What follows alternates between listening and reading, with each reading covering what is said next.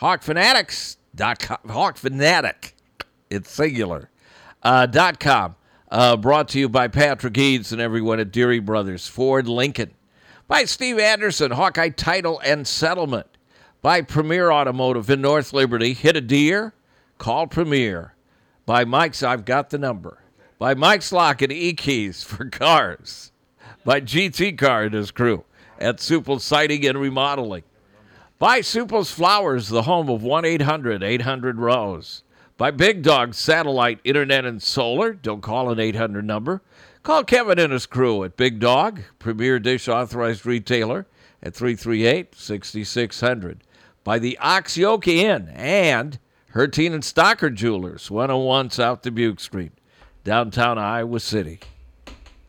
From HawkFanatic.com, here's Pat Hardy. Well, thanks, Cap. Morning, Pat. Good morning. How are you?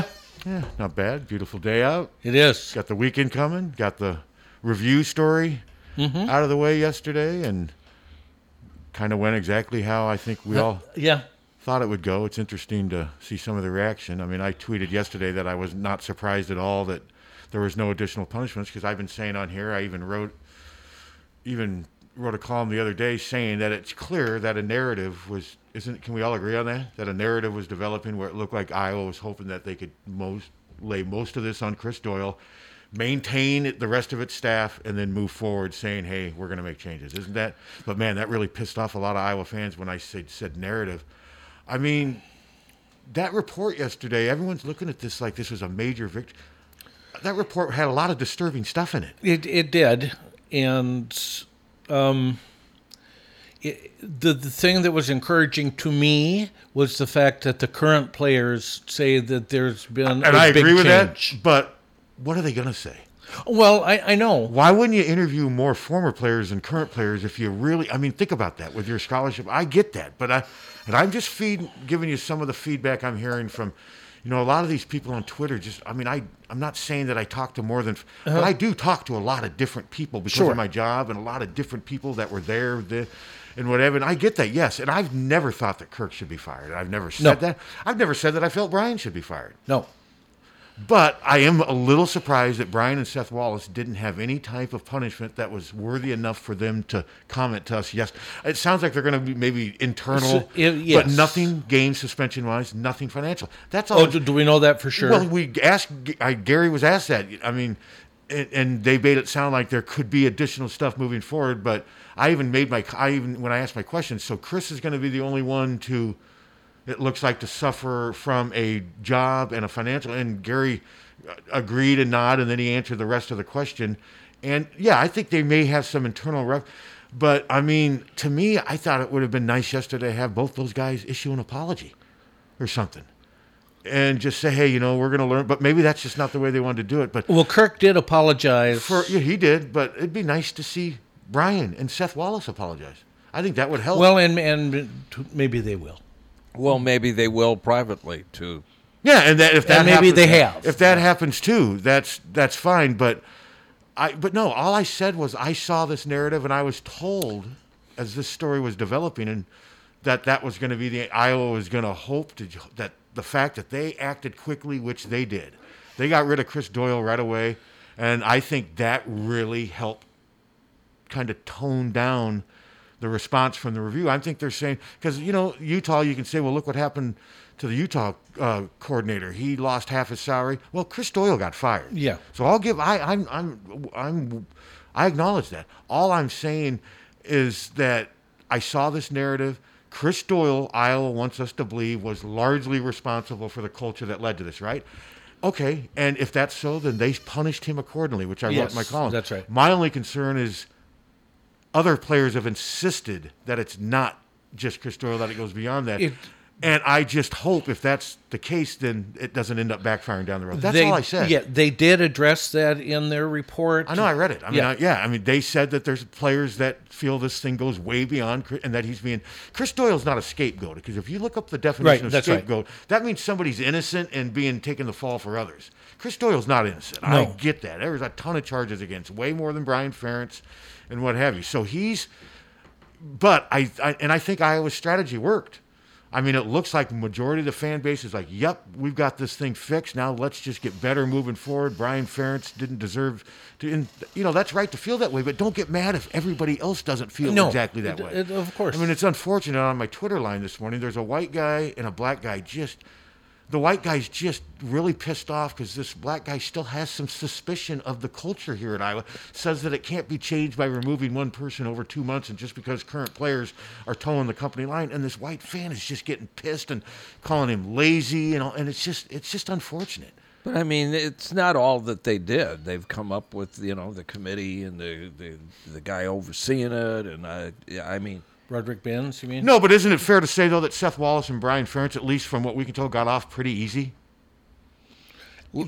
From what we can tell, Well, what else is there if there are not any game suspensions or that's you know I'm not saying, but Yeah.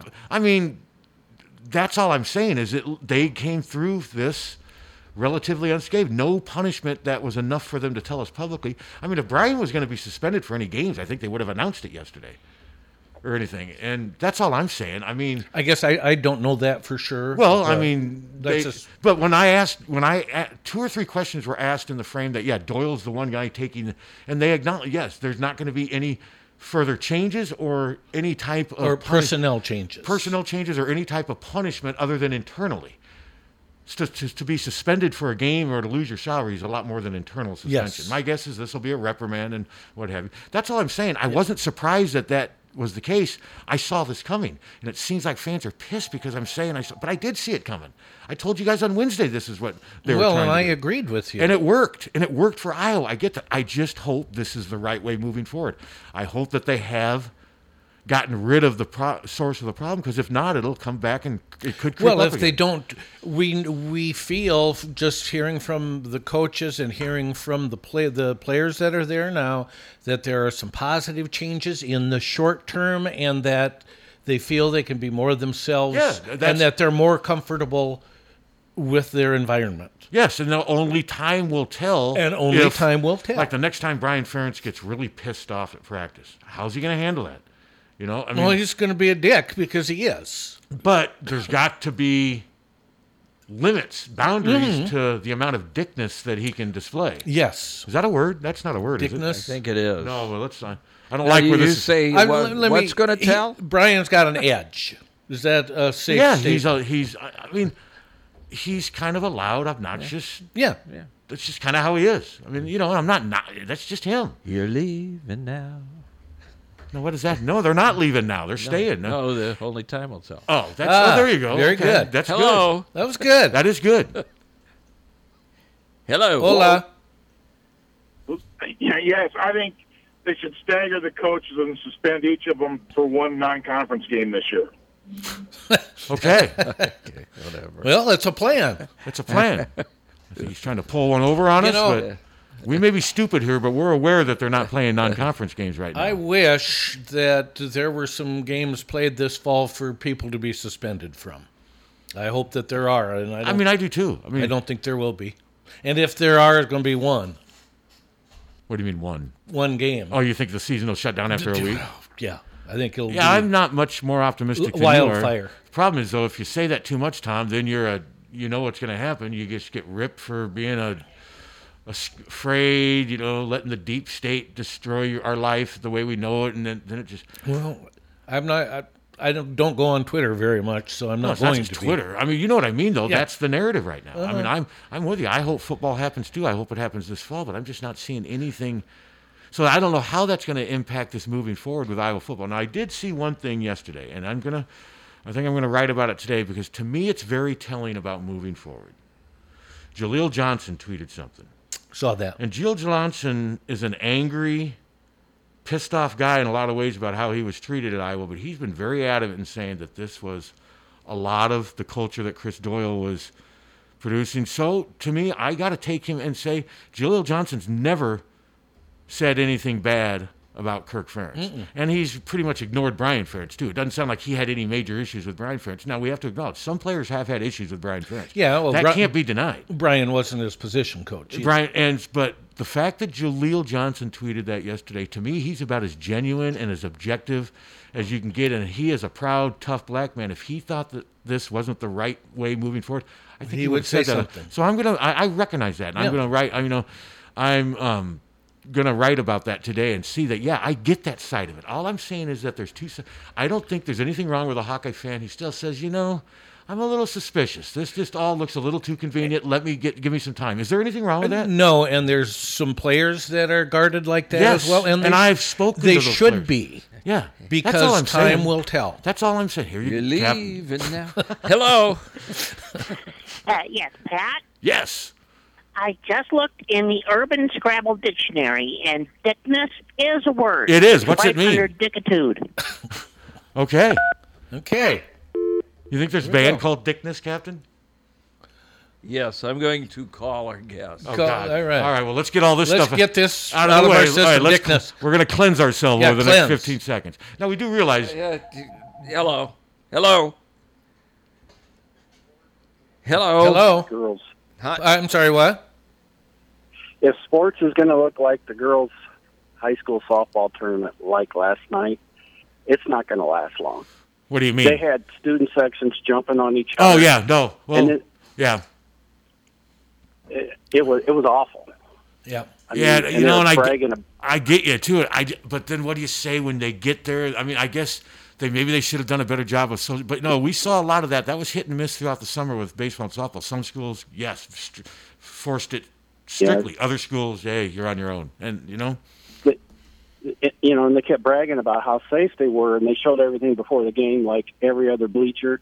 But Mm-hmm. then when they showed the game, the only people wearing masks were the like the announcers, I think, behind the plate. But um, it was it was if this virus is like they said, it, it was bad. But uh, I don't know. One other thing, real quick, is I see California. There's five kids from California going to go to West Des Moines Dowling. They think it's the best high school program in the Well, I lived in in Beaverdale. I lived in Beaverdale and went to West Des Moines Dowling, so I guess I can see what they're saying. I- I, know that there's a lineman from Illinois that's transferring because Uh-huh. Illinois dropped high school football.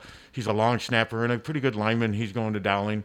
And um, I saw that too. That so, where'd you say there's five kids from a high school in California going to Dowling? That's what he said. He's gone. Oh, Uh, but uh, Coach Patterson's on the line. Morning, Coach. Good morning, Tom. Good morning, Pat. How Good you? morning, are- Don. How you doing? Haven't well, I spoke to you briefly on the phone yesterday. It's been it's been a while since we've last spoken. And Tom, what has happened since we've last spoken? Gosh, h- hardly anything. So, are you uh, kind of staying in your cave, Donnie? Yes, I have been. I've been um, very much at home. I've been really occupied a lot the past, I don't know, maybe three weeks now with um, analytics from last fall. I'm just about to wrap that up and get that report into um, to uh, Iowa football. So um, Nice. that's been enjoyable for me. I've it's always fun to to really put um, a football season under the micro under the microscope and figure out things that other teams do not know about themselves, and that's really the purpose of all this research. And it's been fascinating, really. I've got I've got uh, ten different parameter combinations that produced 97% winning last year. Uh, that's out of a potential 23 different parameters to zero in on parameter pairs that produce that kind of winning percentage. Records are anywhere from 38 and 1 to 28 and 1. So that doesn't guarantee winning, but you're getting awfully close when you hit 97%. So, Don, how optimistic are you that there's going to be a fall football season of some kind with maybe no fans in the stadium? How optimistic are you? I'm optimistic just because I, I think, strictly in terms of finances, the athletic department needs money, and uh, I realize we're not going to generate as much revenue with a stadium that's only a third full, but but that's still better than no revenue at all, and and of course that still allows for for television and a lot of revenues to be made over the over the air with TV. So I, I'm I'm optimistic. I do think this it's going to involve more players than normal because I I think it's inevitable that you're going to have a guy test positive here and there, and and um, and I guess he's probably going to be out for a couple of weeks at that point. Yeah. So I do think you're going to see more more uh, more freshmen play than normal, and um, and heaven forbid that there be some kind of significant outbreak. Uh, the one thing that gives me hope: the coronavirus, as you guys know, does not affect young people like it does uh, No. those of us in True. the older age groups. Yes. Uh, so I do think that it's certainly possible at some point in the fall that uh, herd immunity really does come into play for some of these um, some of these football programs. And by that I mean the vast majority of the players at one point or another, either they've already been infected or they will be infected. A lot of them don't even know they've been infected. And um, and the only thing going forward that to me is critical, I, I do realize you, as I understand it, you do develop antibodies after you've been infected. At least some people do, most people do, and that'll of course prevent you from from um, maybe getting it um, a second time, or at least dying from you it. Yeah. But Don, Yeah, I do think here, here's what I'm. Here's the bottom line: those young people that are in school that are um, m- maybe exposed to the virus, they just got to be very, very careful Mm-hmm. around parents and even more so grandparents. Yes. Uh, you What know, about you've their got to coaches? protect the older, the older age groups, and if we do that, I think we'll be okay. what about their coaches? I mean, Iowa's got three coaches. I well, I mean, Ken will be 68. Kirk will be 65 tomorrow. Ken will be 68, I believe, later this month. Do you worry a little bit about the age of the coaches and them being exposed, Don? How do you guard against that? Just, you just Yeah, yeah, that's that's a good point, and I think it's. Um, hopefully, the coaches will be able to get this done. You think about it in an open air environment like a practice field. true. Uh, you know, it shouldn't be that hard to keep social distancing from players. You you know, you really you really shouldn't be up in a player's face anyway. So, whatever comments you're going to make as a coach, make them from a little bit of distance, uh, maybe more than six feet, and. Um, and uh, of course be diligent with your if you're in an office setting of course be diligent to wear a mask in the presence of others uh, to prevent that opportunity for getting the virus Uh, Donnie, I guess one of my biggest concerns about uh, having a season of any kind is football is a little bit different. I mean, the good news is, is it's outdoors when they play the games for the most part. That is good news. Right. But every single play, the players are right in each other's faces. They're touching, they're pushing, they're they're breathing hard. They're you know call, you know talking uh, loudly. You know, there's just a lot of contact. How are they going to be able to? I mean, I just don't see how it keeps from becoming a forest fire. yeah you're right well I, I don't think masks are realistic because it's going to be very difficult to play football and breathe with a mask on but i do think that visors uh, do make a lot of sense especially for linemen as you mentioned those linemen are firing off against each other and they're up in each other's face and that's just the nature of the game. So i think as a bare minimum the the, uh, the players in, in so many cases will wear visors I, I i think. I don't know that. I haven't talked to anybody uh, as it relates to, to all of that, but that just makes some sense that that you do need to protect um, the opposing player uh, as best you can, and that means wearing a, a mask. I guess it protects yourself too. Of course, it goes in both directions. So um, I, I should say a visor, not a mask.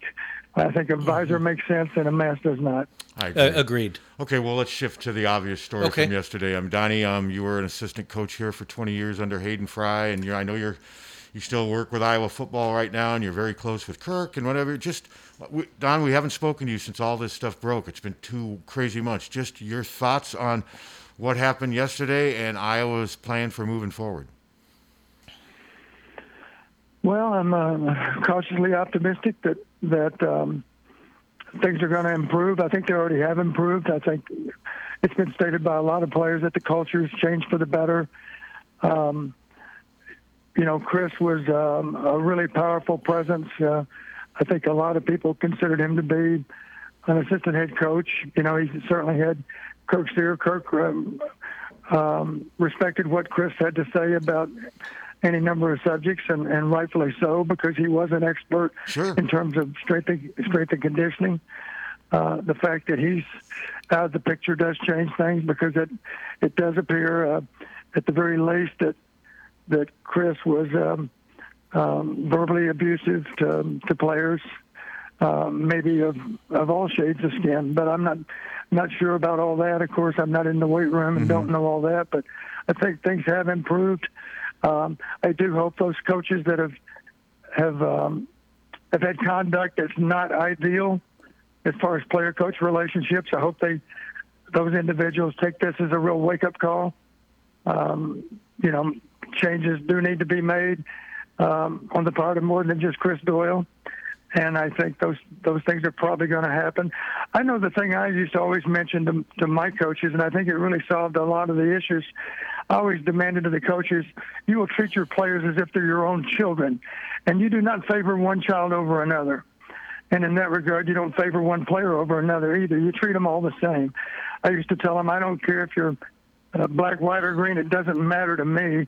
Uh, the player that plays the best will play the most, mm-hmm. and the player that's second to him in terms of performance, he'll play more than anybody other than the starter. That's just how it's going to work. And if you don't understand that this is a team sport, and I used to go to the trouble of actually putting my finger toward any individual player. It's not about you. It's not about you. It's not about you. It's not about any of you. It's not about me. It's not about Hayden Fry. Uh, you know, if we don't understand that, uh, if we don't come to that understanding as player and coach, we're not going to get along. So please understand when we have a big win, if I'm not celebrating in the locker room, it's because I'm observing who is not happy in that locker room because that is a very telling sign. If you're not happy, then you're not a team player. And uh, in that regard, um, you know, recognize your teammates as as um, family members, regardless of mm-hmm. skin tone and, and uh, you simply don't see color. And a lot of people say that's impossible not to see color. Well, I put it this way: you don't treat people differently based on skin tone. Yeah, that's you treat what them you all mean. the same. Yeah, I mean, obviously you see color. It's how you react you to what you see. And Don, that's interesting. You make the comparison with parents and raising a kid because I remember my father used to discipline me, used to criticize me, used to, but he never demeaned me or made fun. You know what I mean? And I think there's a line you can cross, right, Don? And one thing I've done since this story broke was talk to a lot of former players under you guys, at- with you know, under Iowa from the during the Hayden times, black, white, multiple players. And to a man, not one of them said they ever felt that they were bullied, demeaned, or anything because of who they were. What was it about Hayden and obviously the coaches he surrounded him with, Don? I mean, Hayden had this unique gift. It seems like he was able to create an environment up here in which it was inclusive. Everybody felt they were treated equal. Now, I'm sure some players left unhappy. and That's only natural. of course. But for the most part, Don, you were there. What was Hayden's secret? What would, what did he do? Well, you got to realize Coach Fry grew up uh, from an economic standpoint, uh, a family that certainly, at the most, was average income, maybe less than average income. So, in, in many ways, he grew up on the wrong side of the tracks, uh, and uh, in that regard, uh, you know, he, he gained an appreciation for uh, black students, black friends, as well as white friends, and and I think. Um, that carried forward through all those years. Of course, it was a very daring move on his part to give Jerry LeVias a scholarship, but he, he thought, how ridiculous is this that the best players in the state of Texas have to leave the state to play football? That's that's ridiculous that that would happen, and and um, he um, he picked Jerry LeVias as the first one because he had to be exceptional, not just in terms of playing ability, but exceptional in terms of a personality and and uh, a true student athlete in every sense of the word. And Jerry LeVias was a great ambassador for uh, for the the integration of the the black athlete into the Southwest Conference. And Coach Fry, of course, received death threats as a result of that. Uh, and we have made progress in terms of racism through all these years. I'd I'd argue with anyone that we haven't made progress. Oh, I agree. Um, but there's still more progress to be made, and we're in the process of trying to get that done um, as a society, as a as a group of people.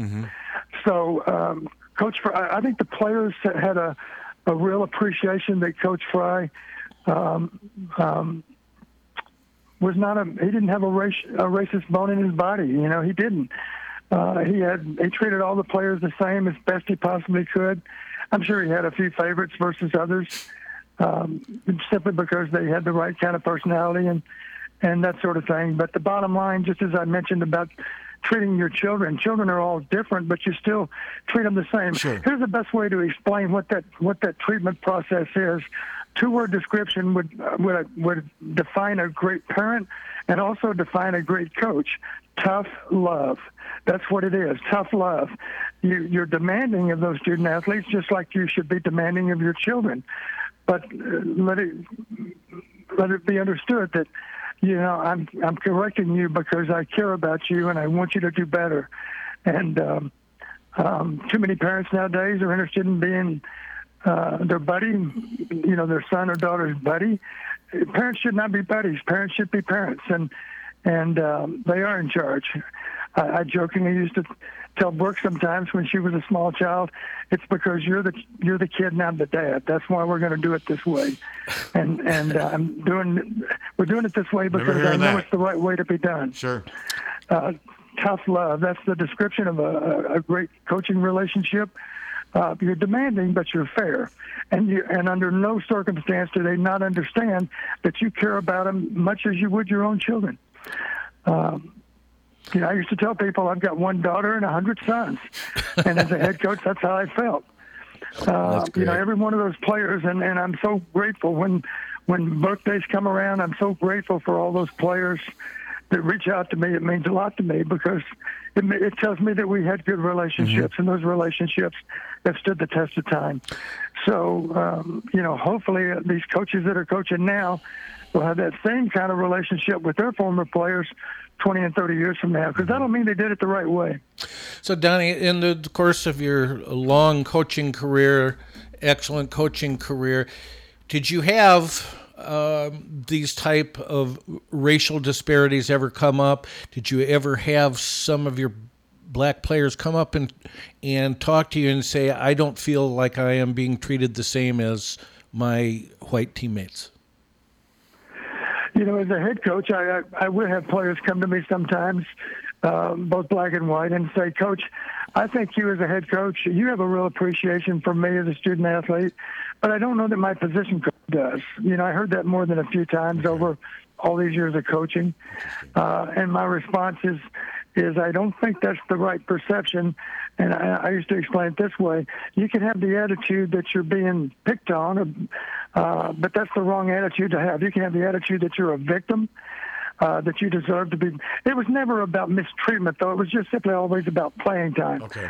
You know, a, a, a player would say, I, I I think I deserve more playing time, and I think you have an appreciation for me in that regard, but I don't think my coach does. Okay. And I would always put it back on them uh, because it simply wasn't true. I said, you can have the attitude that you're a victim, that you're getting screwed, but that's incorrect. Uh, the right attitude to have is I'll show him. He doesn't have an appreciation for me yet. He still thinks the other player's better. I'll show him. I'll show him by how well I practice, how well I prepare, and uh, and I, I think I've told this story before. I don't know if I've told it on the air, but but uh, one of my favorite players from years ago, and it's somebody that played tight end that lives here in Iowa now. I think you know who that is.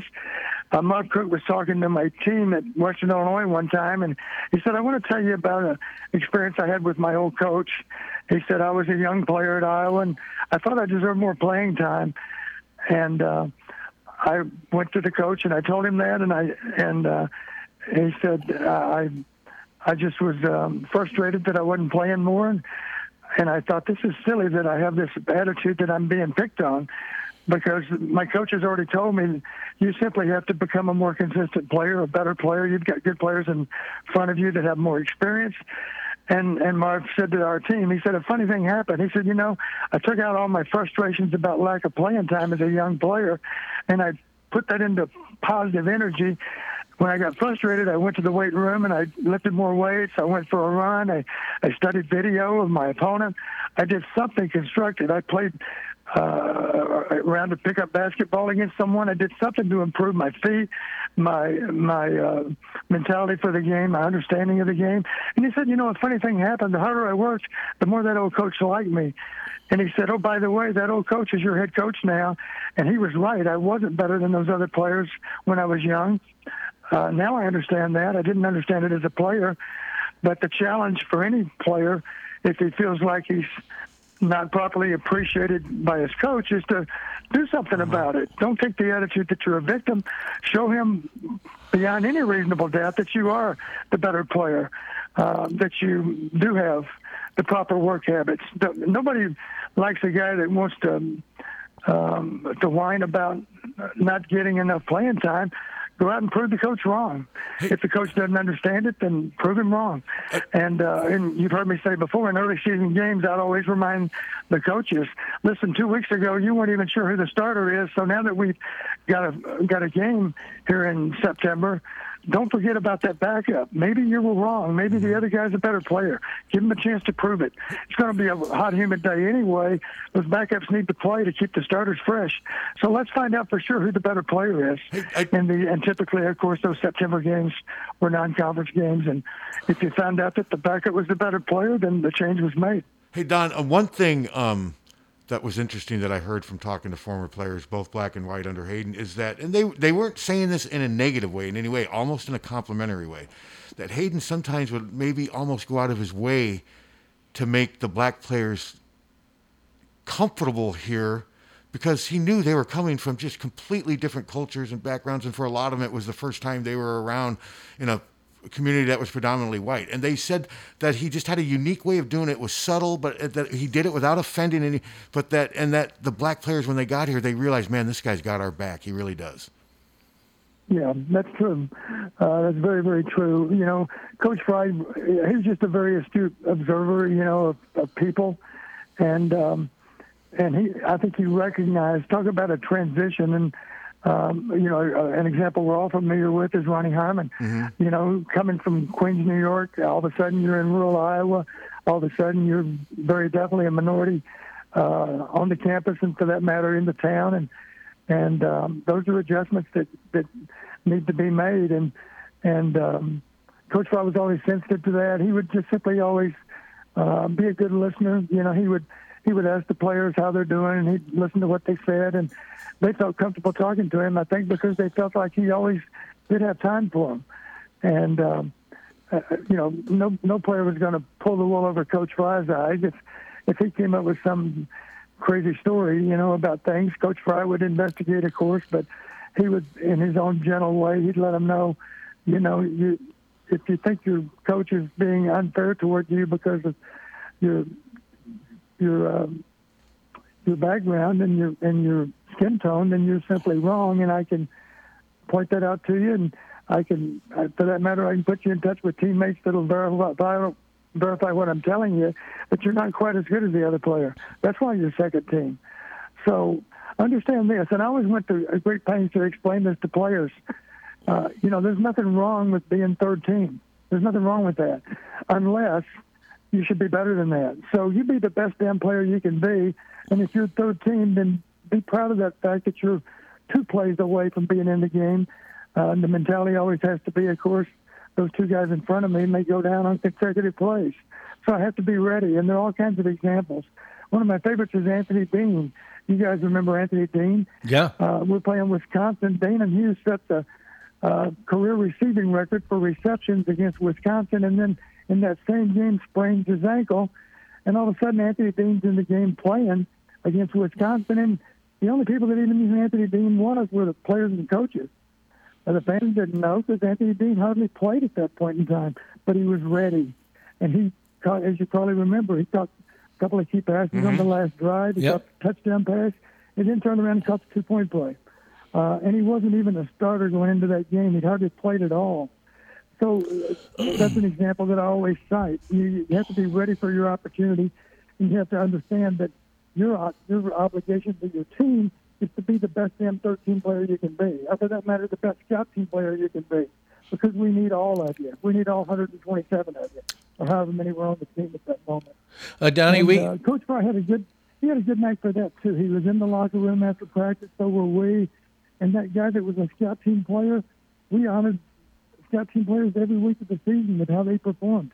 And those players understood if the offense is going to play well this weekend, it's got to be because of the scout team defense. And if we don't give them a good picture of the Ohio State defense, then we're going to be in trouble on Saturday afternoon. Those scout team players took that very, very seriously, and they did the very best uh, to um, emulate that team that we're going to play on Saturday. Donnie, we, we had the opportunity to interview Ronnie Harmon uh, a number of weeks ago, and uh, he said a couple things that uh, sort of surprised me, I guess. N- number one is that uh, he did almost he did want to leave Iowa at one point because he was not happy with About the position switch. with the position yeah, it was strictly switch. football. It had nothing to do with you know Right. racism or anything. No, nothing. So take us through th- that time and uh, when you guys did decide to switch uh, Ronnie Harmon's position, and see and do you recall uh, Ronnie's reaction and what it was like at the time?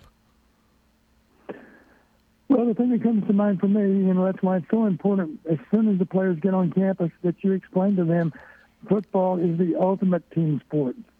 You know, you can't win with twenty or thirty. Don, we're losing you. Don, We're losing the connection, Don. yeah, Can you hear? me Now I can. Yeah, now we're back Yeah, to where that's we were. much Yep. better. Yep. Much better.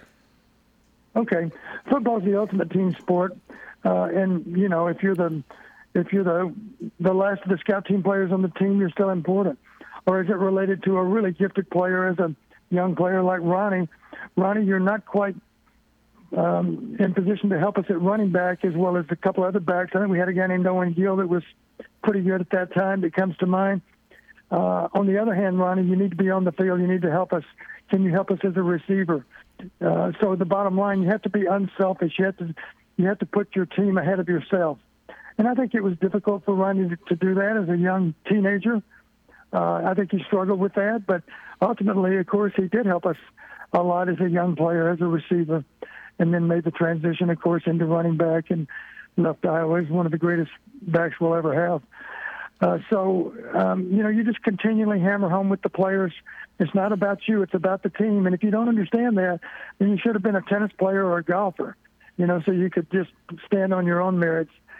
But you, you chose football. So understand, you know, when you're on the field out there playing, um, you know, your success is going to be largely tied into how those other 10 players are doing their job, too. And for that matter, those players that are preparing you during the week, those players are just as important in a different way as you are. But I once I will say one thing about Ronnie. Even if he was unhappy playing receiver, he never seemed to let it affect his performance on the field. I mean, he was a great receiver as a freshman and sophomore. Yes, he was. But I think sometimes, you know, you can imagine if you're the star player on your high school team uh, and you're getting the ball every down as a back, let's say, uh, you know, it's difficult for you to believe that somebody might be better prepared to take those snaps than you. But if you're a, a young player uh, that still doesn't really know the offense as well as you need to, that might be the case. You know, maybe you're, um, and maybe it's simply um, a question of where the needs are to support the team. You know, and that was a prime example. Ronnie could help us at receiver. He was not in quite as good a position to help us at running back at that point in time. I know that'd be hard for people to believe, but but um, the bottom line is that we need to get the best 22 players out there to play the most. Those 11 on offense, 11 on defense, and for that matter, of course, typical game in the Big Ten back then. I think we traveled 70 maybe at that time, but 60 of those 70 would play in the game. Now maybe some of those some of those 60 would only get five snaps a game. Maybe all five snaps were in the kicking game. Mm-hmm. But those five snaps can make a difference too. I just remember the stat here. I was looking at it yesterday. For the last five years in the Big Ten, if you score a touchdown in the kicking game, the odds of you winning are 78%. Uh, just to be able to score a touchdown in the kicking game gives you a high winning percentage. Same thing could be said for scoring on defense. It's about the same percentage, about 70, 78%. Uh, so uh, those five snaps you're playing as a as a as a guy covering kicks and punts, those are important too. Or maybe you're blocking for that kick returner. Let's not forget about Smith-Marsette last year against Nebraska. Nebraska was in position to win that football game. They score a touchdown to tighten the score, and a few seconds later, we got another seven points on the board. that was huge. Uh, and and Ihmir had a lot to do with that. That was a wonderful return, but he also had blocking, and those blocks do matter. And of course, those guys are always the unknown um, unknown heroes on the team. Those guys that are blocking and tackling. Don, I wanted to ask you. Let's talk uh, actually a little football on the field. I mean, Spencer Petras is the front runner to replace Nate Stanley, but I mean, just looking at Iowa's personnel, assuming there's a season. I mean, there's a lot to like about this team. I mean, obviously you always have uncertainty with the quarterback situation, so that's a concern. But I mean, Tyler Goodson, the receivers. I think Sam LaPorta is an emerging tight end, very experienced. They get the transfer from Indiana, who started 40 games at left. Just Tyler I mean, Linderbaum. Yeah, Tyler Linderbaum. I mean, he's a consensus. I mean, I just saw PFF had him as a top 50 NFL draft choice coming out as a third year sophomore. There's a lot to like about this team, right? 2020. Yeah, there really is. And, and the, the advice I would give Spencer, uh, you know, Spencer, you just need to be able to make all the routine plays. Mm-hmm. Uh, you don't have to make you don't have to make all the difficult plays. Uh, I used to explain it this way, and I think this is a good way to explain it to kids nowadays because of all the video games that are out there. Uh, I remember one time with a quarterback who is playing in the NFL right now. Uh, his name, I'll tell you his name. His name's Tim Boyle. He, he's the backup for the Packers right now. I coached him at UConn. And one time with Tim, who can throw a ball really well, I said, Tim, please understand, you don't get you don't get bonus points for fitting the football into a tight spot. Throw it to the guy that's open. That sounds simple, but that's good advice. Throw it to the guy that's open. Make your reads and keep the ball away from those other guys.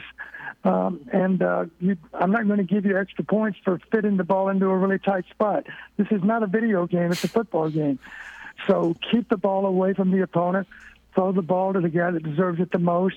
Obviously, you factor in down in distance. If it's fourth down and 17, and we're going to have to go for it to win this football game, you might be forced to put the ball into a tight spot then because you can't throw the ball very far short of those chains, of course. So, you know, you got to factor that in. But the bottom line is, uh, for Spencer, is just make all the routine plays. If you're able to make some special plays, some spectacular plays, that's great, but you don't have to. You got too many good teammates around you.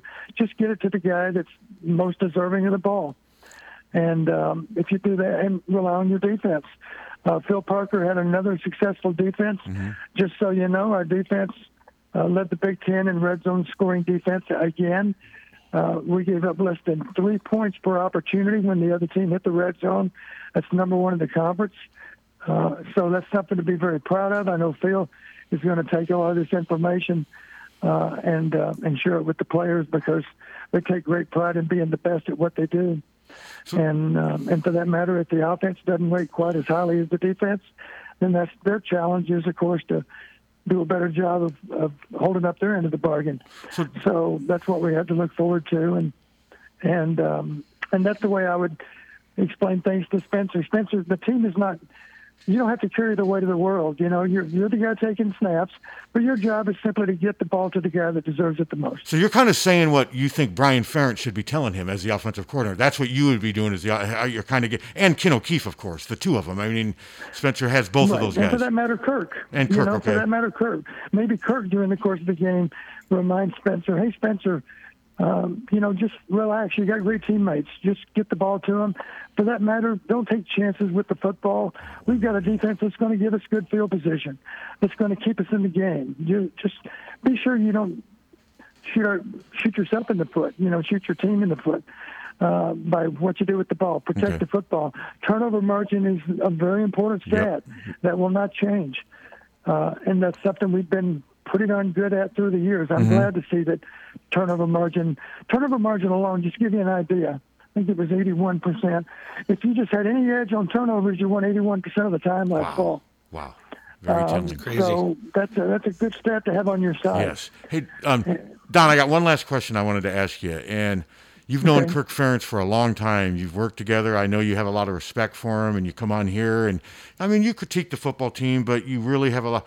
Has this been tough on you? I mean, just what's this been like for you to kind of watch this thing unfold? Because I looked at Kirk yesterday, and he just looked like a guy who's been through a lot, which he has. Just your thoughts as a friend. I mean, has this been tough? Yes, it has been tough, and and um, um, I think there's nobody better positioned to to um, to get us through this than Kirk. Um, the one thing I was confident that would come out of all this is the players have great respect for Kirk. They know that Kirk does care about them. They know that Kirk is a compassionate person and a good person. We all know that, that know him well. Uh, you know, he's disappointed that um, that it's that he's discovered that we could have done a better job in the past, but he's determined to get it right, and I'm confident that he's the right guy to do that. Uh, the players like and respect Kirk. I've always told people, I learned this in leadership a long time ago at West Point. If you're in any any kind of position of leadership, there are two things that have to be in your favor uh, among those that, that work under you. You have to be liked and you have to be respected. One out of two is not good enough. You must be liked, you must be respected. Those players like Kirk and they respect Kirk, and that gives him a great chance to to do uh, an incredible job of leading this team forward. Well said, Donnie. Really appreciate touching base with you again. It's always fun, and let's hope we have a football season again this fall so we can start doing our Monday show because I know our listeners love that. And Tom, do you have anything else? No, just uh, stay safe, Yeah, stay and safe. we really look forward to talking to you again in you know two, three, four weeks, whenever that is, when we get a little closer to whatever the football season looks like. Okay, thanks, Donnie. Appreciate yeah, it. let's, let's you bet. Let's keep our fingers crossed. Yes, Uh, we need football. Uh, it'll Yep. be a great relief to all the other problems that we have All from right. a societal standpoint. Let's let's um, let's get reconnected with college football. I agree, good. Donnie. Thanks. Sounds great, Donnie. Yep. Take care, guys. Bye-bye. Thanks. Always great to talk to Don. And you can tell this has been tough on him. Yeah. He's a Hawkeye and he's a good friend with Kirk, but as you notice what he said early in the thing, that you know, yeah, they've made some changes, but they need to make change. I think he kind of, insi- you know, some assistant coaches got to kind of change the way they've Yeah. been doing some things, and I, th- I think everyone knows that now. It's out there now. and, I- and Kirk alluded to that I- yesterday we- that yes. it's a great chance for everybody to get better. Well, because I asked him, and of course, people when I asked him, people were watching the thing, and they accused me of wanting Brian Ferentz to get fired because I had the nerve to ask Kirk, "Do you believe that your son Brian has learned from this? Has he learned, and will this lead?" And Kirk's like, "I hope everyone." But I was. It's amazing when I asked, "Oh, that's just Hardy with an agenda, just wants Brian out." of I mean, I thought it was a great question. I didn't. I, I mean, I just. It's amazing what some people will just interpret or spin to fit a narrative. When I mean, I agree with Donnie. I think Kirk's the best guy to Yeah. move this thing forward right now. I do too. But I also don't think that two months and the removal of one person changes a culture. No, no.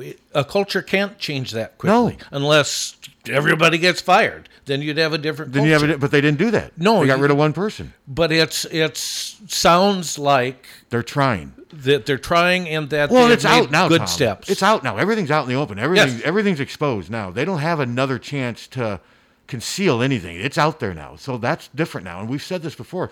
From that respect, Kirk's career will never be the same again. I mean, it's, it's. Wouldn't you agree? He's lost a little bit of power. Yes, but there's also the possibility that things will elevate because of this too. Yeah, there's always that possibility. Yeah. I just what's going to be interesting to see is how recruiting goes over the next three to five years, especially with minority. Can we agree with with Absolutely. black players? That's Of course. That's going to be the real challenge for them, I- and I hope it works out well because I don't want to see Kirk leave. You know, Under a cloud. Uh-uh. under a cloud, or with uh-uh. the programming collapse again. I don't want that at all. But it's sometimes people can't separate the two. That yes, you can have some suspicions and not just agree with everything they're doing, but still want them to succeed. And I think we, or at least I feel good about the fact that none of the recruits for the next class Have left. Have left. Yeah. I think that is a good sign. I mean, it's not a bad sign. Yeah, no, Uh-uh. it definitely helps. Hello. Hey, good morning. Morning. Uh, appreciate the show. Um, I watched uh, the press conference yesterday, and I did listen to the other radio station last night and listened to Todd and Alex kind of analyze it, and they went really negative right away.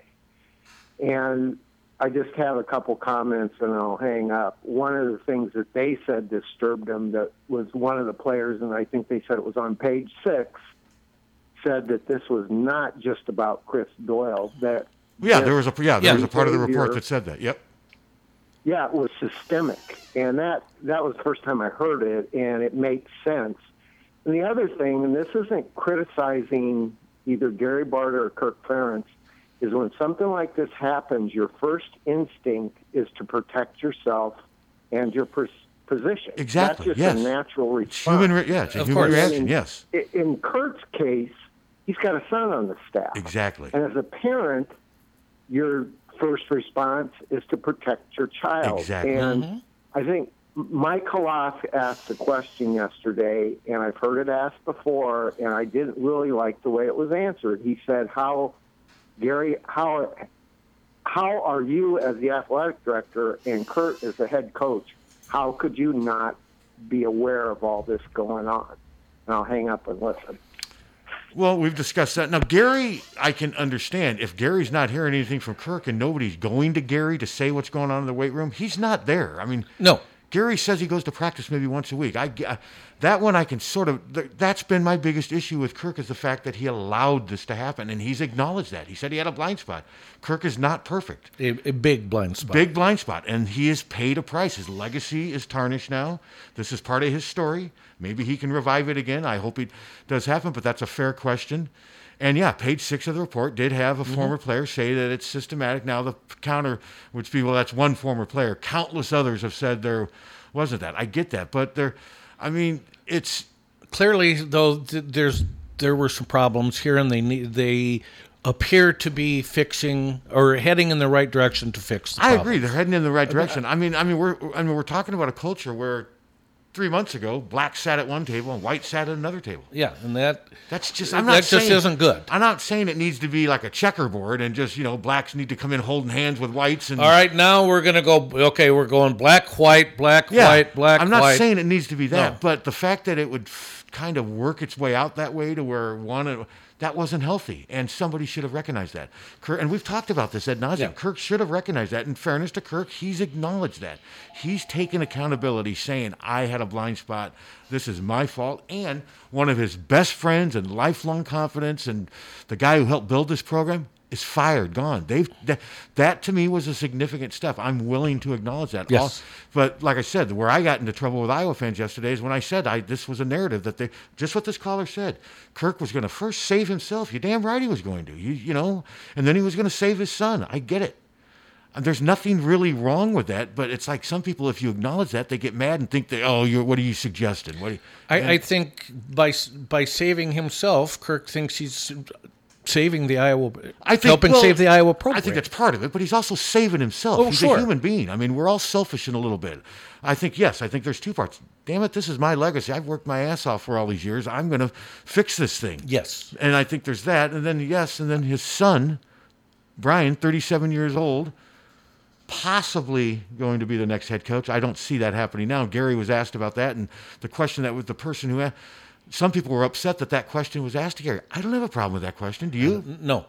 I think um, some of your compatriots uh, were disappointed with the report that heads didn't roll. It sounded quite obvious. And see, that's not me. I'm not saying No, heads no, need no. to roll. No, All I'm no. saying But I, I listened to 20 minutes of uh, 1600. see. I didn't hear it yesterday. I, I, I, I purposely uh, listened to it. And look at Captain doing a little research, Hey. doing a little Yeah. prep for the show. it sounded like they were disappointed. You should have called in as fake captain. Do we Wouldn't have a been call? good? Yeah. We got a caller wait through this. Yes, we we still have plenty of time. We got a half over half an hour to digress. We haven't taken our break yet either. Uh, go ahead. Hey, it's a Nazi mess guy. Uh, Pat, were you uh, uh, surprised that Kirk went into a little detail with Akrum? Maybe a Uh, little bit, but I think Kirk is so fed up with that, and I think he's so tired of. I mean, the, the the meal ticket thing. Akrum has not helped this thing, and you know, and I and I feel And for the Akrum's black. player. mom hasn't They have helped not helped this. this thing. They've hijacked this message. I was a little surprised because that's usually not Kirk, but even Kirk has his breaking point. I think Kirk finally said, you know, enough of this. This is what really happened. And I'm not saying that Akrum Wadley didn't face some racial stuff at Iowa. He probably did. No. He probably did. I but but no, I'm not surprised at all that Kirk. I no, I I I am a little surprised that Kirk went there. But then as he started talking, I get it. I get what he's like. Enough of this. Let's nip this narrative in the bud. I'm tired of it. Well, I mean, it, yes, he might. Yes, he probably faced some racial Sure stuff, he did. but that's not what the main bitch was about. When he came out, he said that uh, Kirk uh, hurt his chances in the NFL. No, that was more his mom said that, right? Yeah. Yeah, his mom. Huh? That was his mom's narrative. So does that answer your question, caller? Yeah, did you did you know anything about the XFL? Kirk trying to help him get in the XFL. I mean, I've heard is that- stuff. I didn't know that specific, and you know, and, and when you Okay. until you hear it from Kirk, you don't know how much you believe. But there's a lot of stuff. I mean, there's a lot of stuff that suggested that maybe the relationship wasn't quite as bad as Akrum was projecting it now, and it just looked like they were trying to hijack a narrative for personal gain beyond. All James Daniels wanted was change within the culture of Iowa, and that's starting to happen. And he didn't fair want anything enough. else. And fair enough. James Daniels, I, what I was just worried that Akrum and all that stuff, the Robert Green, who I, I just thought that they were hijacking the message for personal gain, and now it looks obvious. And I think with what Kirk said yesterday, yeah, I, I believe Kirk in this case. Yeah.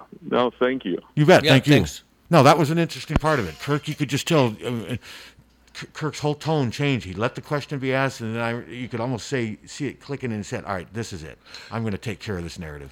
Um, also, looking at some of the the complaints by some of the, the black players, it's it's interesting to me that it that I noticed that a lot of the running backs were some of the most vocal.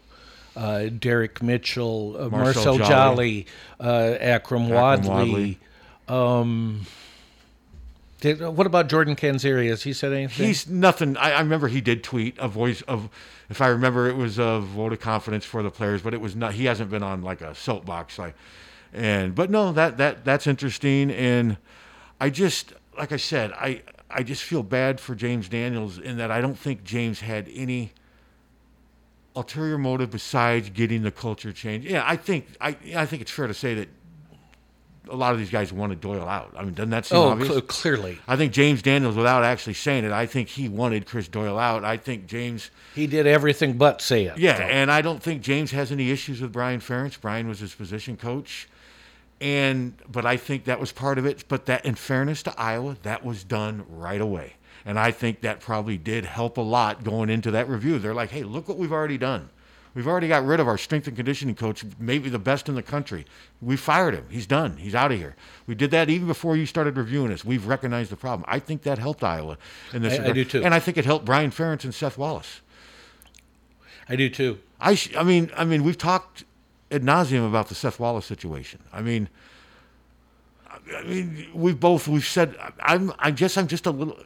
Hopefully, whatever punishment he's getting internally is fits the crime because I thought that was a pretty serious thing. I, I did too, and the the best thing out of all that to me was Jack Kallenberger got his Yes, has got his his, degree. degree. Hmm. So he, whatever the problem was, he rose above it, and And that one had nothing to do with done. racism. That just had to do with demeaning and bullying and being mean to It's people. just BS. It just looks like maybe they had a little bit too much meanness and bullying going, and maybe Boyle, maybe it did start with Doyle and trickle down.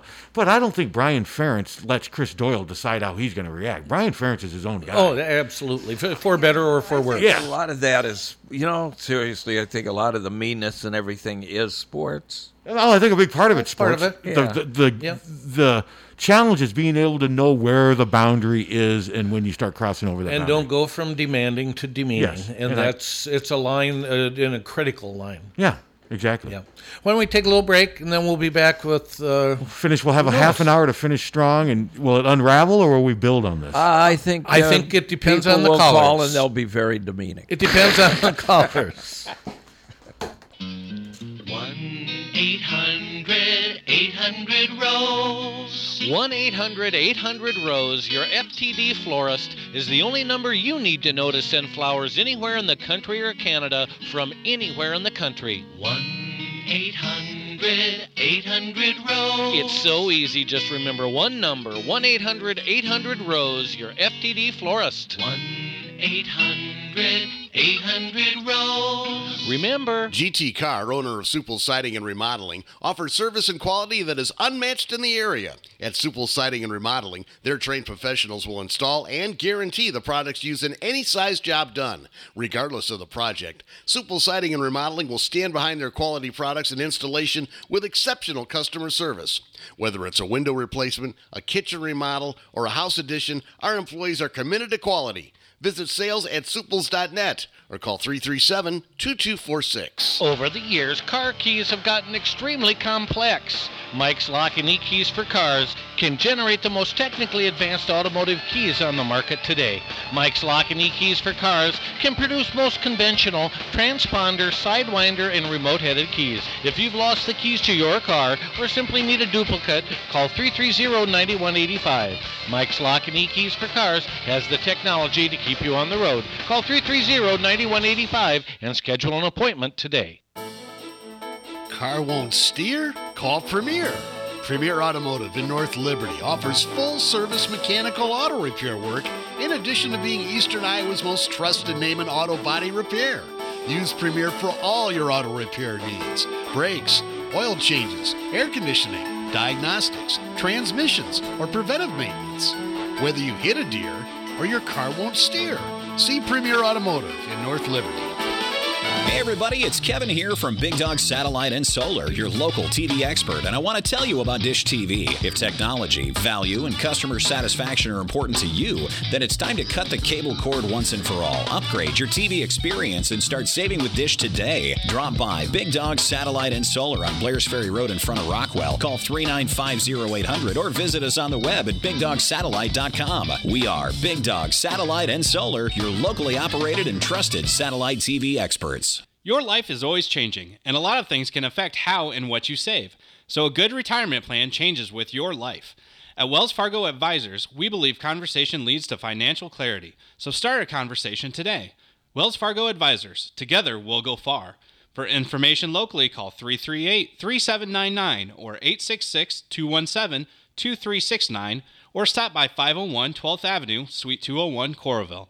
Wells Fargo Advisors, LLC, member SIPC. You see the same people there greeting you, and they know you. I think of my cell phone. There's not a big distinction there from family to customers. Deery Ford in Iowa City. That kind of relationship that goes deep. Taking care of you, taking care of your vehicle. It's just that growing list of friends, frankly, that uh, that's kind of been the big payoff for me. The ownership experience is going to be four or five plus years. We have to be there for you. Deery Ford in Iowa City. See why people choose them over and over again. DeeryFord.com. Hi, this is Steve Anderson with Hawkeye Title and Settlement in Iowa City. Whether it's a crazy real estate market, record low interest rates, or the COVID 19 virus, we are living in unprecedented times. But know that my remarkable team at Hawkeye is literally working around the clock and in unique and adaptable ways to try to make every deal close smoothly and on time. We appreciate your understanding, patience, and flexibility as we power through this tough time. We're going to get through this together. For a gift that your loved one will treasure for a lifetime, find it at our family owned jewelry store in Iowa City, Herteen and Stocker Jewelers. We can show you diamond engagement rings, colored stones, fashion jewelry, and watches. Our jewelers are on site so we can design jewelry for that special person in your life. We are Herteen and Stocker, serving Iowa City and the surrounding area for three generations. Herteen and Stocker Jewelers, downtown Iowa City, and HerteenandStockerJewelers.com. Ask for Willa, Terry, Tim, or Kate. One of us is always there.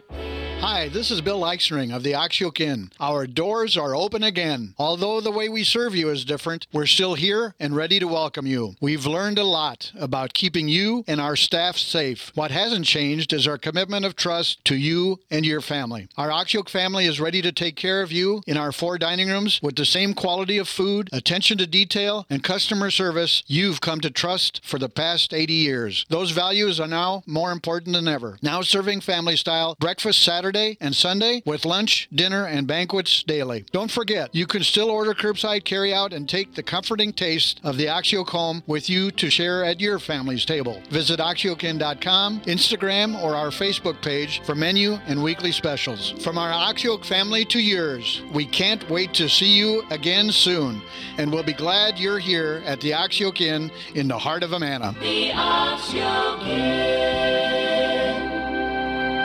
From the Herteen and Stocker Studios in the heart of the Hawkeye Nation, this is the mighty 1630 KCJJ Iowa City. And Jewelers, making memories,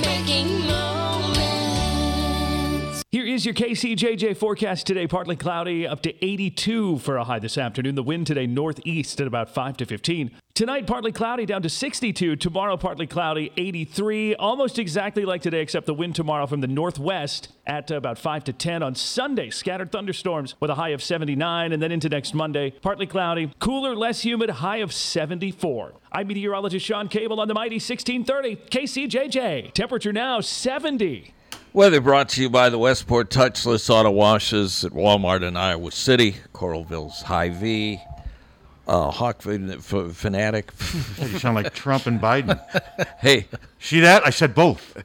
Hey, hey uh, by the way, I admitted to uh, I admitted to Pat that I did hear a phone call come in on 1600 uh, yesterday, and Todd got mad because the guy didn't answer it fast enough, and he said he was cleaning the uh, cobweb off of the phone before he, Come he on. picked up the receiver. Harsh. Harsh, mean, unnecessary. Demeaning. Demeaning. Demeaning. Come on. You're like, God, this, Is it okay to demean the other team? Hello. they're all white up there, so Hey, it's not, it's not racial. yeah. Hey. How are you doing? Okay. Oh, I I was listening to a Hawkeye Nation podcast, and just for future reference, if you wanted to have somebody for a guest, uh, Adam Geddes was talking, and he was he brought up the article Pat wrote about the about John Streif. He said, I don't know who wrote it, but he was like, I could go on for a long time about John Streif. Mm-hmm. Mm-hmm. Yeah, no, he meant a great deal to those and they- players. And they talked to, talked about the dreadlocks and stuff like that. Yeah, I've Because talked to he- Rob he about wore it. the Yeah. dreadlocks. Yeah, John Streif, like I said, it's been well documented. He had a lot to do with maintaining a real healthy culture Mhm. here for everybody, blacks and whites. For sure. Yeah, I know my attitude's changed a lot about things when it comes to race over this last several months. I know I I talked to one of my friends that he used to play for Iowa as a as a fullback under Hayden, and I talked to him probably for over an hour about it, and he was he was really thankful that I turned around and talked to him about it and tried to understand what things that that people go through Mm-hmm. that we can never understand. He said, I never went through anything racial at Iowa, but he's like, when I've been, since I've been in Des Moines, we both were, well, he was working at the gym that I went to, and he said, you know how many times I got pulled over either going to work or, or coming back from work and not having anything that I'd done wrong, no speeding, no headlight or tail light out. I was Mhm. like, I have no idea. He's like 26 times. Wow. I've been pulled over twice. Once I was drunk, and the other time I was riding a moped on the sidewalk the wrong way. So both times I deserved to be pulled over. I was pulled over uh, 11 times in one year when I was in the band. And you were drunk nine of them? I was not. Wow. And I was guilty of speeding every single time. So you were just a habitual offender? I was you- a habitual were you- offender. Were you dangerous to society? I was not. I was pulled over five times for speeding through Nichols. I thought you were going to say for being Jewish. No. Not for being Jewish? Not for being Jewish. All right, well. But no, you're. I mean, this has been a. I think this has been an eye-opening experience for a lot of people. It sure I mean, has. It really has. It's just made you kind of, just kind of reassess where we are. I mean, we got to get better. I mean, if it can seep into the Iowa football program, it can happen anywhere. It- This this country is racist. Oh, without question. That is, that is our history. There is a, an excellent documentary on uh, Netflix called 13th Mhm. about the 13th Amendment. Have you seen it? Yes. It's damn strong. Yes. And it's, you know, uh, it's about the emancipation. Uh, however, they put the codicil in there, criminal. And so what you've got uh, over the years is law enforcement taking advantage of that, pulling people over for anything, incarcerating them. You, you learn, among other things, that J.C. Penney and other companies uh, are going to these uh, state and private institutions and using their labor, the prisoners, uh, cheap, cheaper labor, labor than going outside uh, the country to produce their goods. And uh, uh, it's it's big business. It's It it's, is. it's Yeah. really eye opening. No, it is. So So one one other thing I wanted to talk about that the Pledge of Allegiance. A lot of fans have talked about how if players start kneeling, that they're going to You mean the national following anthem? Iowa. The national, national anthem. anthem. You mean? Yeah. yeah. Yeah. I don't know what I said, but uh, oh, Pledge of Allegiance. Yeah, that's okay. Uh, but the national anthem thing, I mean, if you just pay attention to the flag and look at the flag with your hand over your heart, like you're supposed to, then you don't have you don't have to look at the players. You don't have to notice what they're doing if it's that big of a deal to you. I There mean, you there's go. always going to be somebody that you Yeah, no, I disagree agree. with, There no you matter go. what it I is. saw all the NBA teams. I They all, agree. the NBA teams kneeled last night. The Yeah, officials thank kneeled. you. Everybody did. Hey, thanks. We Thanks. appre- always Yeah. appreciate your call. Yeah. Hey, I No, that's- to- that's right. Eric Beck, remember Eric? Oh, sure. He sent me a link to a Sioux City Journal story from recently. Um, Johnny Bolin says his brother Tommy's legacy endures even in the age of COVID. And in the age of COVID, That's Johnny. Yeah. it's it's just this, they do this year like we like our caller said they do this thing every year where fans gather and what have you and What do they call it Bolin Fest? uh, Johnny Bolin is adamant that this will be the year in which he'll enjoy celebrating what would have been his late brother's birthday. You see, Johnny's brother was legendary rocker and Sioux City native Tommy Bolin. For the past several years, Johnny had organized a multi-day Bolin Fest event to celebrate the life and enduring legacy of Tommy, who died at the age of 25 on December 4th, 1976. Wow. Years and years after his death, we began celebrating Tommy's birthday at Tony's Pizza with family and friends. Johnny explained. Then Bolin Fest became this weekend fest became this weekend festival at the Icky Nickel that attracted people around the country and around the world. What a great name for a place! Do you like that, the Icky Nickel? Forty-four years ago, he died. I became the oh. organizer and host while still playing drums throughout Bolin Fest. He continued. Everybody else was having fun while I would be running around. I would have it at a bowling alley. Then he goes, There you go. Due to concerns over COVID 19, the newly rechristened Tommy Bolin's 69th birthday bash has been scaled back a bit. While there will be two nights of fans jams open to everyone, acoustic jams between friends and guests on Thursday and Friday nights, the main show will take place from 3 p.m. to 1 a.m. Saturday at the Marquee, 1225 4th Street. Featured bands and musicians will include Bang Gang. Blue Moon, a Stevie Nicks tribute band, Christopher, Virgin Irish, Gallivant, Jesse Christian, Ryan Baker, and John Bartle, an all-star Tommy Bolin tribute band, in addition to Black Oak, Arkansas, the Southern rock band, in Oh, which Johnny God. Bolin has been a member of for more than 30 years. Oh, I didn't. Johnny Bolin, uh, He's- he's Bolin been in part Black of Oak, Black Arkansas Oak. for three, Yeah, yeah. yeah. For our calculation, that bill has eight separate bands. Um, Johnny, okay, blah blah blah. So Well, he might have been drumming when we did back them up in Lincoln, Nebraska. Oh, I bet you. No, he was, was there in Muscatine Yeah. in the 80s. I'm sure Hello. Yeah, good morning. Uh, Morning. In this age of COVID, right? Right. Uh, if, if I see somebody and not wear no mask, I go up, I stand next to them, and I, I fought real quiet. You think I could be charged with assault with a silent but deadly weapon? What did you do? Perhaps. Yeah. What did he say he did when he walked up to him? Why? What does that have to do with? I'm not goddamn What did he say? I could, he said he walked. You know, honest to God, he sees somebody without a mask. He walks up to him, and what did he say he did? Something about a silent and de- could I be charged? Or could he be charged with a silent and deadly weapon? You know, Oh, make because any- he's not. I because he doesn't have the mask. Yeah, I- but I- all right. it wasn't a good call. No, no, and you know, it's really nothing to make fun of or or to try to be clever about.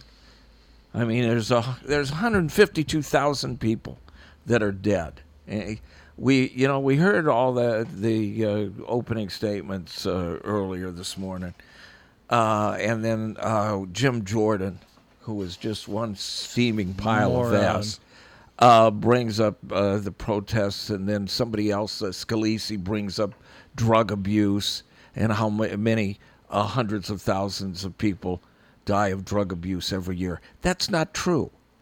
Uh, every year, on average, 52,000 to 60,000 people, on average, die of drug overdoses.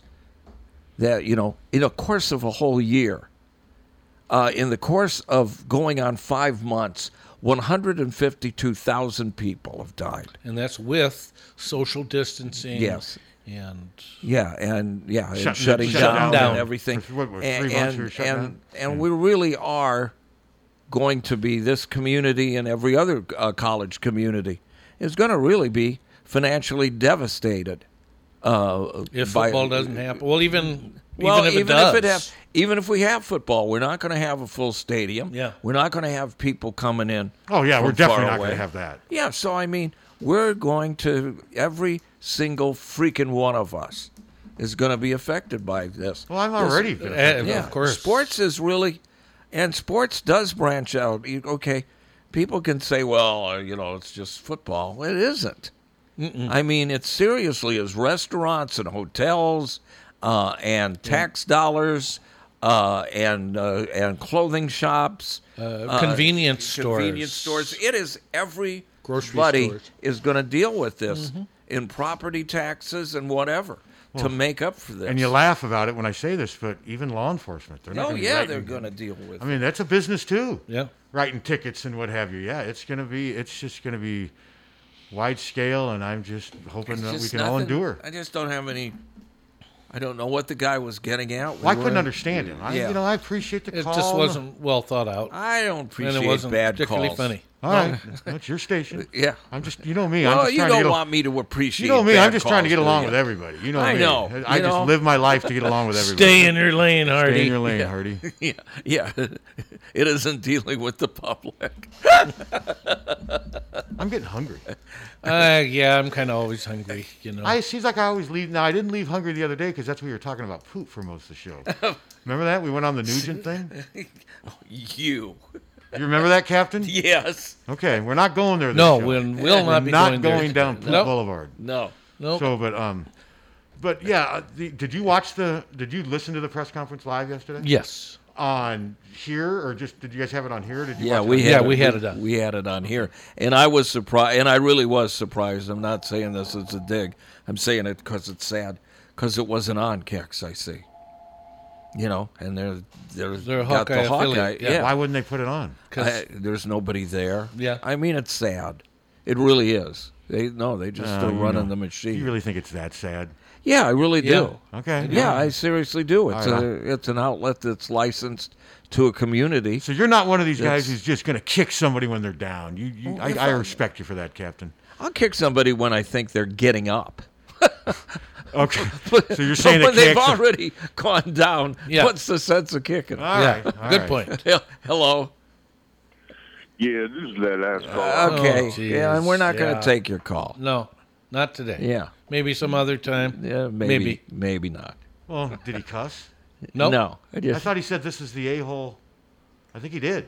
I don't know. You guys are going to get hit with a thousand dollars. I dollars. thought he said this is the guy. Yeah, I thought he said was No, last call. we appreciate. I mean, I no, we, I mean, you- we love when people call in. It's a big part We of the do. show. But Yeah.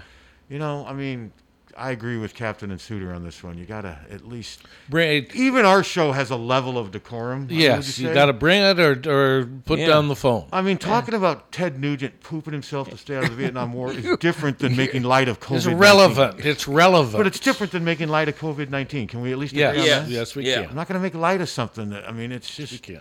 Something that's just destroying everything we I've had these right now. idiot record pe You know, these guys go in a record studio and do satire songs.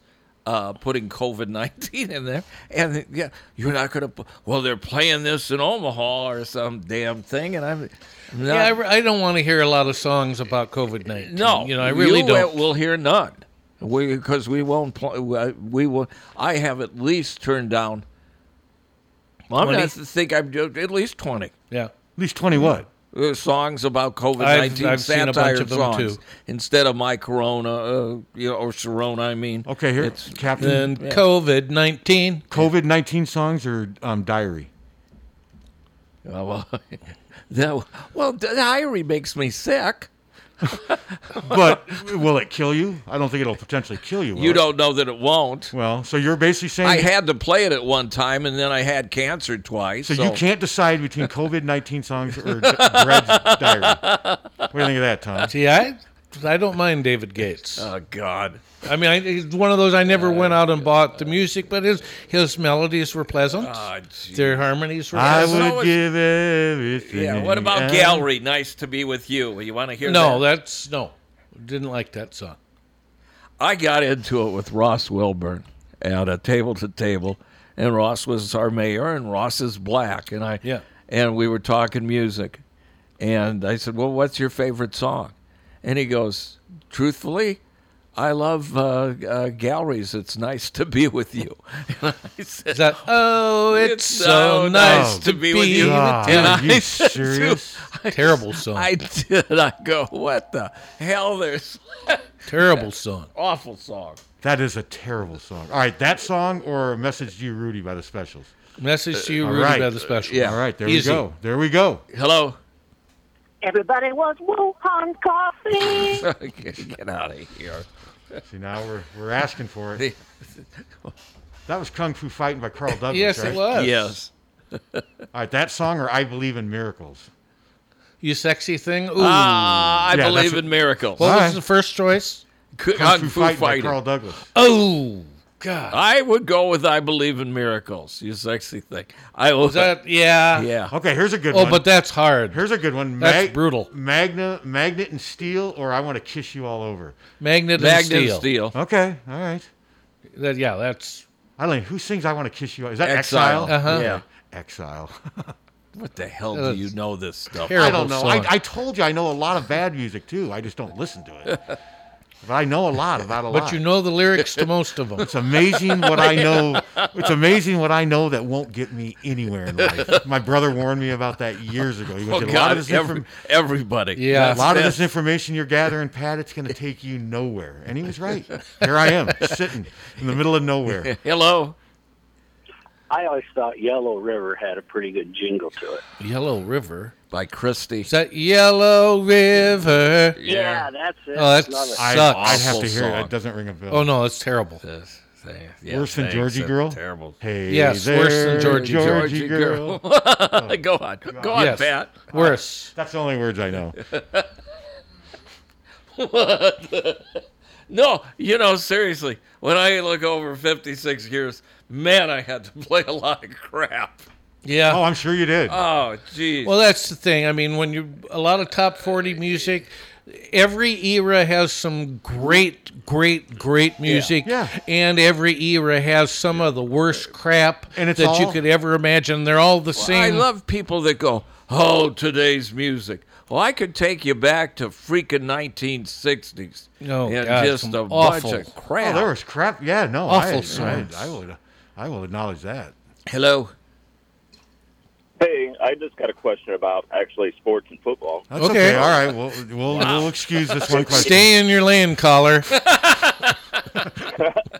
if there is actually Hawkeye football this fall, Uh-huh. um, Pat and you guys, yeah. what expectations do you have for about Spencer Petras and you know the Huh. level that you know you think he might perform compared to Nate Stanley? It's a good question. And Pat, I wanted to ask you if you knew that uh, Spencer Petras is a deadhead. I did know that. I was actually so. I think Rob Howe told me that a couple of weeks ago that he does a lot of. He lives up in. He's from San Rafael, up near San Mhm. Francisco. So yeah, I was aware of that. And the one thing Spencer Petras has going on his side is if you look back recently, first year quarterbacks at Iowa have had pretty good years. They have. Nate Stanley was pretty good his first Yeah. year. CJ Beathard was really good his first year. James Vandenberg was really good. It's, it's almost like teams eventually kind of figure out Iowa's quarterback with that first year. So I'm cautiously optimistic that if Spencer is given the chance to play, he's going to be your typical pro style, strong arm guy. If he's got somewhat of a running game, a little bit of time, I think he's going to be able to throw a multiple array of passes downfield, in the flats. He's got a strong enough arm. I think he'll do okay. I, I really do. I do too, and and he's got the best receiver Yeah. core that we've had in a real long maybe time. Ever here, maybe eh, ever under Ferentz. Yep. and he's got a great running back, and Sam LaPorta is an emerging tight end, and he's got two tackles that have combined to start over 75 games in college. So there's a lot to like about Spencer Petras' chance for success for reasons beyond just him. He's got a great situation around him. He is 6'5", 230. He does have a strong arm. So yeah, I'm cautiously optimistic that there won't be a significant drop off, at least from a yardage point of view. I think he'll be able to. I think he'll do okay. Awesome.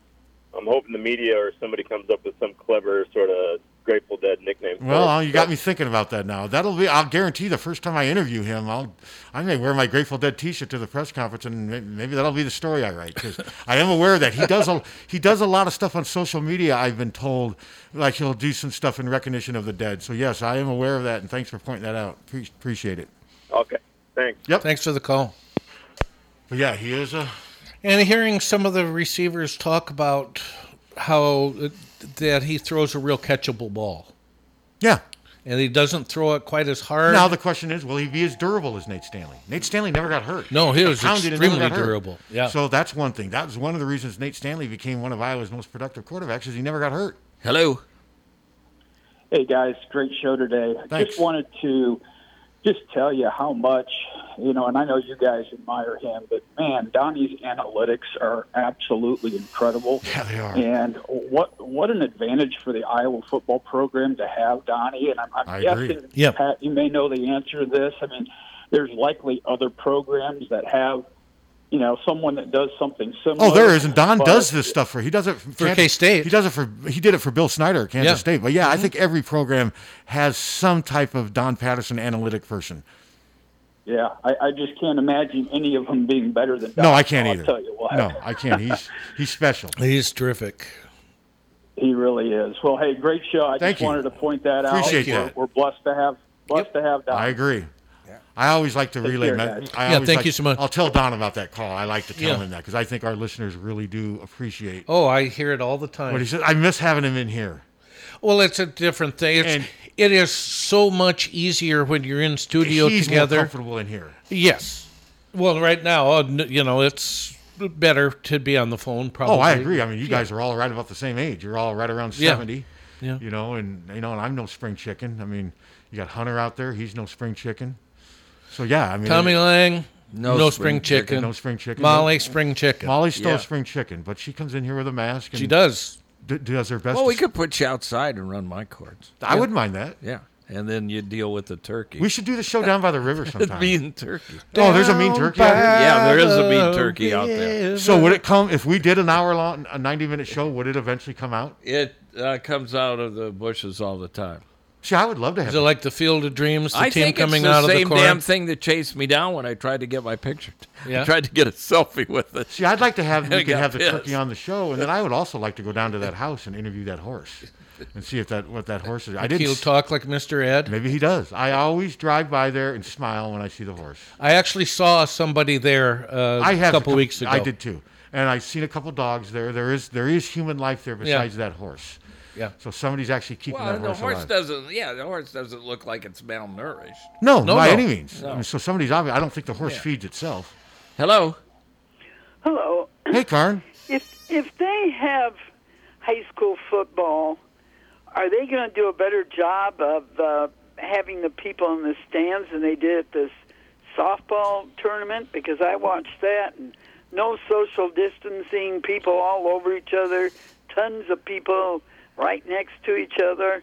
It's a great question. We don't. I don't it know, hasn't been Karn. I- determined. I, don't know. I think a lot of this stuff with the season was dependent on each individual school. Now the state tournament's different, but there were some schools that stressed social distancing and mask wearing where way more. Well, we know it just from some. Yeah. We didn't do some some games at some schools because we weren't we were- Comfortable. We, weren't comfortable with the lack of social distancing. I, the state tournament, I don't know. I, I noticed a lot of those people too, and I think what happens is during the heat of the moment, people forget about social distancing. Young kids gather together because they want to be a cheering section, Yeah, yeah. and then they forget about all that stuff, and then boom, there's the risk. Well, the only people I saw with masks on is they had two real young kids, and they had masks on, but most of the other people, there were no masks at all. Yeah, I, Yeah. I don't know what to tell you, Karn. It's a problem, Karin, and that's why we're in the mess we're in. and it's not going to get better until people. We're in a catch twenty two right now. I mean, we really are. I mean, at the at the university, if you have games, you can give them uh, numbers to sit on, and they'll have to sit there. But that doesn't mean they'll stay there. No, and then let's say I they let in a thousand students, which I don't think they're going to, but and they social distance. But let's say it's a great game, and Iowa's getting. Do you think those students are all gonna? They're gonna- before No, the no, game's they'll over, they're all all gonna be together. together It's and just human nature. on each That's what's gonna happen. Yep. So And Pat, how come you weren't at uh, City High uh, Hempstead game? because I was up here in case the review thing broke. Oh, the review thing. Yeah, I mean, I broke. just I couldn't afford to be in Des Moines. I know And, Greg took over your job. yeah, and he did a good job. He did. And he did a real good job. Yeah, but I just couldn't afford to be um, down there knowing that the story was still out there. Now And you had- can't be in two places at once. Yeah, if the game was tomorrow, Well, I'd be probably not? going with Ray. So, but no, I appreciate Greg stepping in. Greg's a great guy. Okay, well, you guys have a good day. All right, Thanks, you too, Karen. And and we paid him with a With beer, I guess. a six pack of beer. Only a six pack. God, That's he's a lot cheaper than me. Jesus, Greg, thanks. God, I would have gotten him a case. Greg's just Greg's just destroying the value of my job. you will you work for beer? What? Three tall boys and a Will work for beer. three tall boys and a bag of chips. Hello.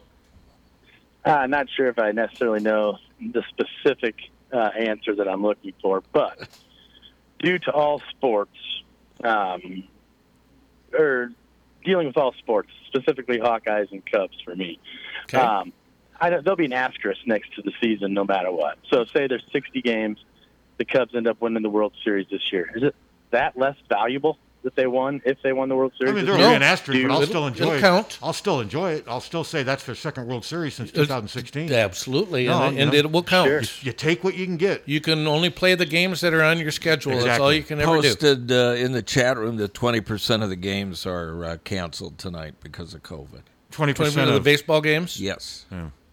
But no, it wouldn't. So I wouldn't. like, it wouldn't uh, lose any value for me.